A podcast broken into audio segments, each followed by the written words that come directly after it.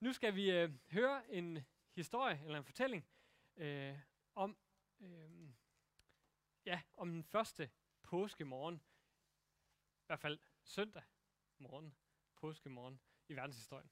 Øh, og vi skal høre om, hvad der sker med tre kvinder. Da sabbaten var forbi, købte Maria Magdalene og Maria og Salome vellugtende salver for at gå ud og salve Jesus. Meget tidligere om morgenen, den første dag i ugen, kommer de til graven, da solen var stået op. Og de sagde til hinanden, hvem skal vi få til at vælte stenen fra indgangen til graven? Men da de så derhen, opdagede de, at stenen var væltet væk, for den var meget stor. Og da de kom ud i graven, da de kom ind i graven, så de en ung mand i hvide klæder sidde i den højre side, og de blev forfærdet. Men han sagde til dem, vær ikke forfærdet. I søger efter Jesus fra Nazareth, den korsfæstede. Han er opstået, han er ikke her. Og se, der er stedet, hvor de lagde ham. Men gå hen og sig til hans disciple og til Peter, at han går i forvejen for jer til Galilea. Der skal I se ham, som han har sagt jer det. Og de gik ud og flygtede fra graven, for de var rystet og ude af sig selv. Og de sagde ikke noget til nogen, for de var bange. Kvinder, der flygter, skrigende væk fra graven. Det er det, vi møder den her opstandelsesmorgen. De siger ikke noget til nogen. De er simpelthen lammet af frygt. Så slutter opstandelsesberetningen. Og der er faktisk meget, der tyder på, at sådan slutter hele Markus evangeliet. Af skrigende, flygtende, skræmte kvinder. Og måske er der en af jer, der sidder, det kan jeg ikke se nu her, men der er ikke nogen, hvis der var en, der sad med en bibel med Markus evangeliet slået op på, så kunne vi godt se, der er der måske nogle, nogle vers mere. Det her det er egentlig afslutningen af Markus evangeliet. Øh, men der er lige 10 vers mere efter det her.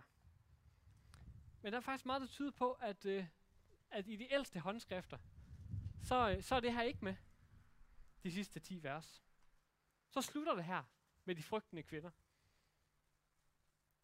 Det betyder ikke, at man ikke kan tage 10 øh, vers for gode varer, fordi det ligner bare, at, at det er noget, der er taget fra de andre evangelier, fra Matthæus og, Mark, og, og Lukas og Johannes.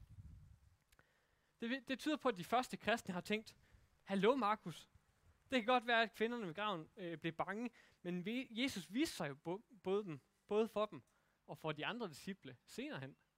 Han stod lyslevende for dem. Han kom til dem i Galilea og mødte dem i deres hjem. Det skal vi da have med. Og så har man tilføjet det her for at få en afslutning, så der sker en forløsning på det her evangelium. I dag er der nogen, der prøver at forklare, nogle fromme kristne, der prøver, prøver, prøver at forklare den her afslutning på Markus evangeliet med, at, øh, at Markus simpelthen er død, mens han har siddet der og skrevet. Så lige til sidst, så dør han. Uh, jeg blev ikke lige færdig. Så man, man, man, altså, man har simpelthen, man ønsker simpelthen, øh, eller hvad hedder det, man prøver simpelthen at forklare evangeliet, at det slutter med den her lammende frygt med at altså, dræbe en mand. Dræbe forfatteren til Markus evangeliet. Man vil hellere slå ham ihjel, end at, end at så, se den her for, uforløsning i øjnene. jeg må også sige, at jeg har mine indvendinger. Det er da ikke fedt at møde op her påske morgen, øh, og så, øh, så er det ikke opstandelses øh, glæden, vi får, men frygt. Jeg vil gerne blive mødt med glæde i stedet for. Men hvad er det, kvinderne egentlig er bange for? Jesus havde øh, sagt før sin død, at han tre dage efter ville opstå igen. Det kan da ikke komme bag på kvinderne. Men måske var de dødes opstandelse heller ikke så naturlig for mennesker i det første århundrede efter Kristus. Jeg overvejer lidt, hvordan det ville være, hvis jeg øh, gik ned på kirkegården i Sønderfælling, og øh, gik hen til min bedstefars grav, og, og så lige pludselig, at, at øh, jorden var væk, og kisten, øh, der var låget røget af, og der var, ikke, der var ikke noget skelet dernede mere. Han var væk. Hvordan ville min reaktion være på det? Jeg tror også, jeg ville blive bange. Jeg vil i hvert fald ikke som det første gå ud, gå ud i hele Sønderfælling og sige, bedste far lever! Han er opstået! Og jeg tror faktisk, de ville synes, jeg var lidt tosset, hvis jeg sagde det.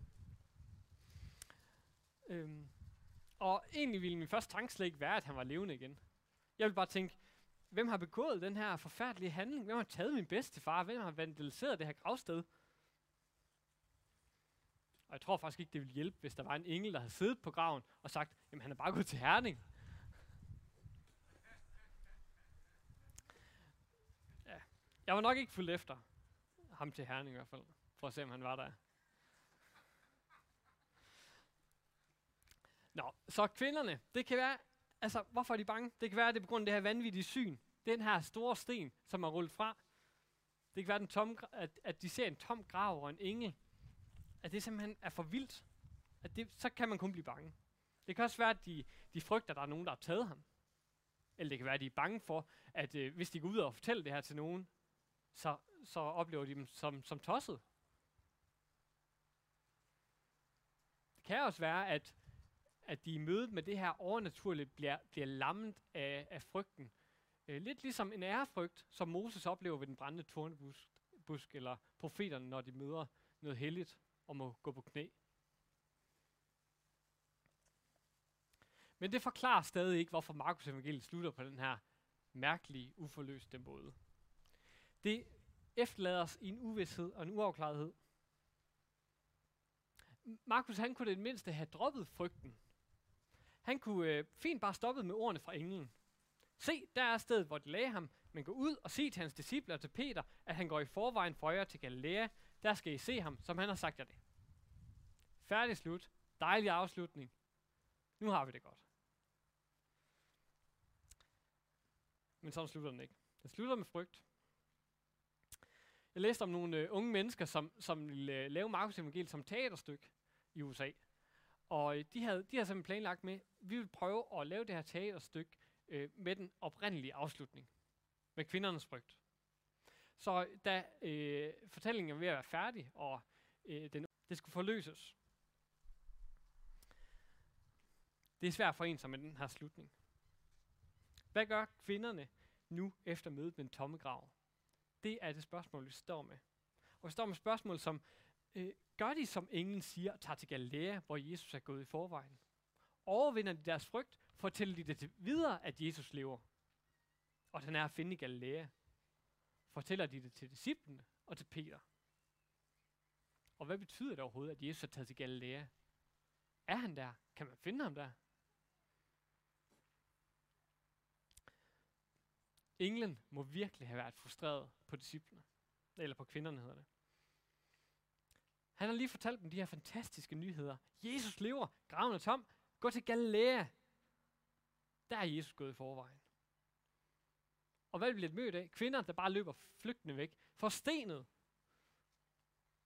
Jamen, han, ingen må tænke, kom de ikke for at se Jesus? Jeg har jo lige sagt det til dem. Men han siger til Galilea. Gå til Galilea. Det er der, I skal finde ham. Galilea. Hvis man læser de andre evangelier, Johannes, Matthæus, Lukas, så kan vi se, at øh, Jesus faktisk møder disciplene i Galilea. Han kommer hjem til dem. Dem, der er tvivlende, til de sørgende, til de bange disciple. Han viste sig for dem. Men måske har Markus lavet en genistreg her. Han har ønsket noget med den her brætte afslutning. Noget, vi skal lægge mærke til. Og i Markus evangeliet, så geografien, den har faktisk ret stor betydning. Så det her med Galilea, det tror jeg faktisk betyder noget. Jeg tror, der er et hint her, vi ikke må overse. I de første ni kapitler af Markus evangeliet, der foregår det hovedsageligt i Galilea, med nogle enkelte smutture over på den anden side af Genesarets sø og lidt nordpå. Og i de sidste kapitler, der foregår det i Jerusalem hvis man kigger historisk på det, så, så var Jesus nok gået lidt frem og tilbage. Men Markus har en pointe med det her, med at sige, Galilea, det er der, hvor Jesus går til at begynde med. Og hvis vi nu skal prøve at tage den her geografi seriøst, som Markus han, han prøver at vise for os her, når han siger, at Jesus går i forvejen til Galilea, så tror jeg faktisk, at vi skal lede i de første ni kapitler af Markus evangeliet. Der er et hint her, vi skal se. Hvis vi begynder forfra i Markus evangeliet, så ser vi nemlig, at Jesus er allerede i gang med sin opstandelsesvirksomhed. Han er i gang med opstandelsesbranchen. Det kører for ham med opstandelse. Når vi ser på kapitel 2, øh, så er Jesus, øh, kom, der kommer Jesus ind i Simon Peters svigermors hus, og der ligger hun syg, men Jesus tager hendes hånd og oprejser hende. I samme kapitel, der rejser han en lam mand op, og den lamme mand tager sin borg og går hjem. Han bliver oprejst. Han opstår. I kapitel 5 opvækker han et øh, lille barn fra døde, en lille pige. Han siger, Talitha kum. Rejs dig op. Og i kapitel 9 tager han en drengs hånd. Han kan hverken høre eller tale, og Jesus oprejser ham, står der, og helbreder ham. Så når vi går til begyndelsen, når vi går til de første kap- ni kapitler af Markus evangeliet, så ser vi, at Jesus han er i gang her. Han var allerede i gang med at oprejse mennesker, før sin egen opstandelse. Han oprejser mennesker igen og igen. Og hvis vi kigger på de første kapitler, hvem det er, Jesus går til, så, og hvem det er, han hjælper, så er det de udstødte, det er de svage, de marginaliserede. Det er der, Jesus virker. Det er ikke i templet, ikke i Jerusalem. Øh, det er ikke hos de fromme jøder. Det er ikke der, han har sit virke. Det kan godt være, at han har lyst til at hjælpe dem, men fokus ligger på Galilea, på de udstødte, på de svage og fattige. Der går han i forvejen. Det gjorde han før sin opstandelse, og han gør det efter. Han gør det også i dag. Jesus har nemlig gang i sit opstandelsesvirke i dag. Han opstod jo. Han er gået i forvejen.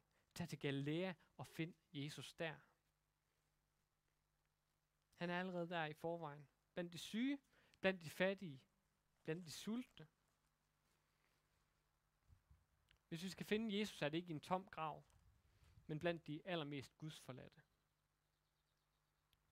Og det er generelt blandt de, allerme, al, øh, blandt de allermest gudsforladte steder, i de al, allermest gudsforladte steder. Jesus han helbreder, Jesus han uddriver dæmoner, han forkynder håb ind i håbløshed, og han oprejser mennesker.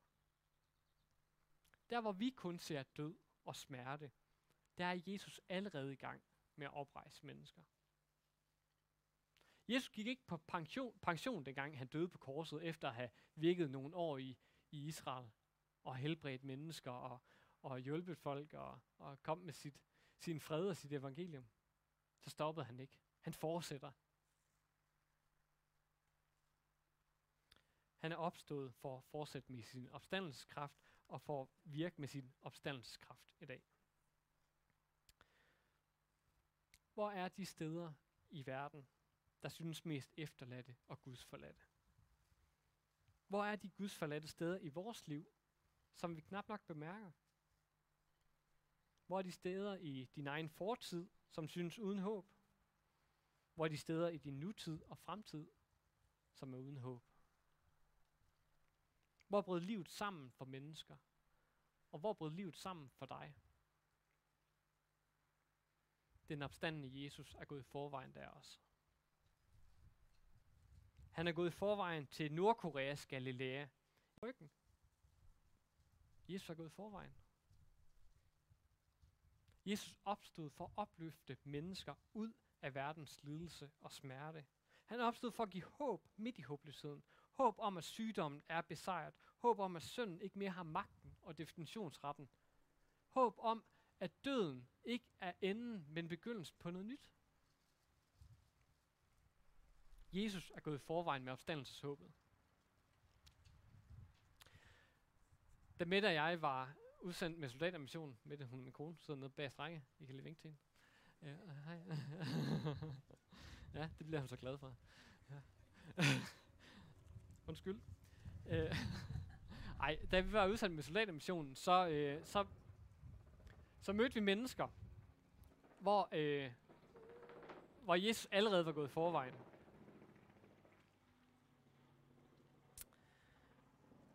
Vi mødte en kvinde ved navn Sine. Hun var ikke opvokset i et kristent hjem. Hun var øh, hun havde lang tid ikke anset sig selv for at være troende. Men hun kom fast til, til andagt på, på soldaterhjemmet. Og vi, da vi en dag spurgte hende til, hvad kristendommen havde af betydning for hende, sagde hun, at da jeg fik børn, blev det pludselig klart for mig, at jeg langt fra lykkedes som forælder. Jeg fik et behov for at få tilgivelse, og så begyndte jeg at komme i kirke. Jesus mødte hende der, midt i, at hun ikke lykkedes med at være mor. Den skyld, hun havde over det, der mødte Jesus hende, og tilgav hende, og var der med hende. Den opstandende Jesus gik i forvejen hos sine, for at tilgive hende, og for at være hos hende. Den opstandende Jesus går i forvejen. Vi mødte også en mand, en præst, der hed Ernst. Uh, han fortalte om, hvor, øh, at han havde haft en svær barndom, øhm, og øh, i sin ungdomsår boede han for sig selv, øhm, og han må klare sig selv. Han sagde, at han ikke var en af Guds bedste børn, øh, men at han alligevel kom til gudstjenesten. Og øh, han kom til gudstjenesten, fordi at der var velsignelsen. Han sagde, der bliver set. Hvem så Ernst? Det gjorde den opstandende Jesus. Han var gået i forvejen, gik i forvejen ind i Ernsts liv, ind i det håbløse og svære liv, som han havde, for at bringe håb. Jesus så ham. Og den anden dag blev jeg klar over, at Ernst var død, efter et længere sy- sygdomsforløb. Der blev opstandelseshåbet tydeligt for mig. Jesus gik i forvejen i den døden, så selv der i det mørkeste mørke, der er han. Jesus gjorde det muligt for Ernst at stå foran den opstandende Jesus, som med åbne arme og med det mildeste ansigt nu ser ham og lyser al himlens velsignelse over ham. Det er et opstandelseshåb, der vinder. Den opstandende Jesus er gået forvejen ind i døden, på den anden side af døden, for også at bringe håb og liv der. Hvorfor slutter Markus evangeliet der, hvor det gør? Med en tom grav og kvinder, der er bange. Markus stiller os i et dilemma. Han vil have os til at reagere. Han tvinger os til at tage stilling. Hvad er vores reaktion på, at Jesus ikke er mere i graven? Men at han er gået i forvejen ind i det dunkle og ind i det mørke i vores eget liv. Hvad er vores reaktion på, at Jesus er gået i forvejen til de marginaliserede, til de udstødte, til de allermest gudsforladte, til de ensomme, til endda hans fjender? Lammer det os i frygt, eller får det til at gå med derhen, hvor han allerede er gået hen i forvejen? Det er en slutning, vi alle sammen hver især skal skrive. Glædelig påske.